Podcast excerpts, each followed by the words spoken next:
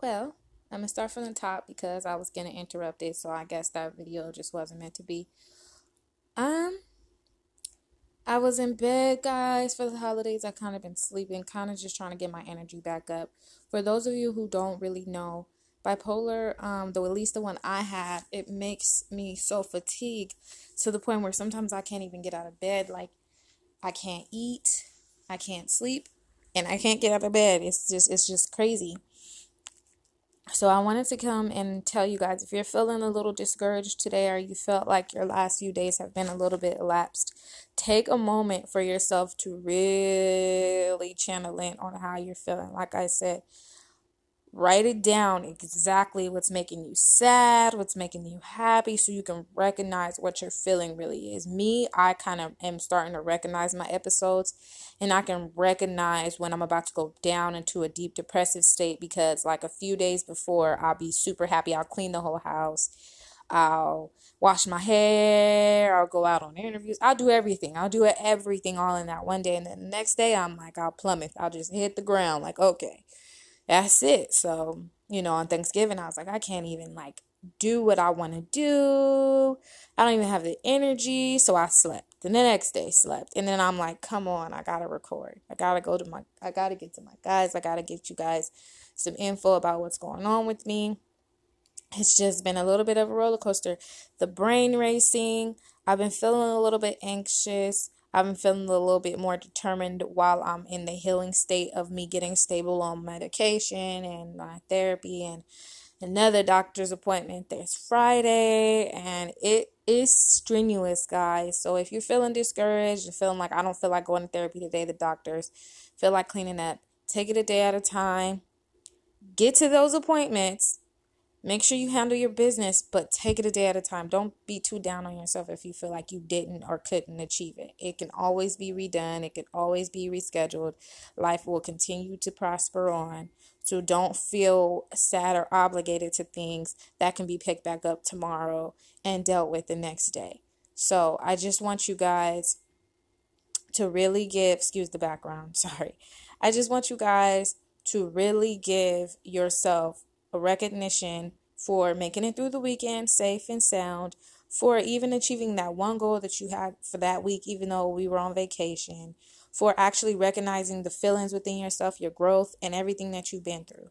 Me, I'm recognizing that my bipolar seems to be getting a little bit more severe than what it was. Um, I'm starting to have a little bit more racing thoughts. And for those who don't know what racing thoughts, I always say it's like a hamster wheel, like running in a circle on a hamster wheel, or like when um I always say this is just it just cracks me up.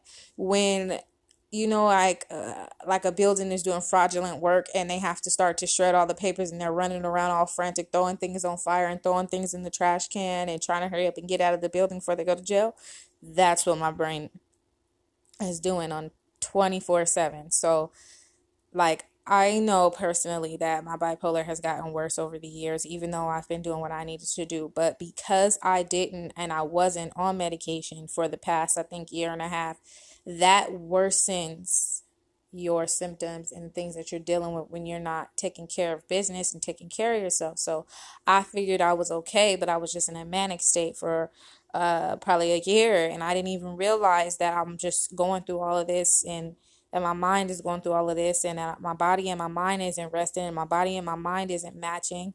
You know what I'm saying?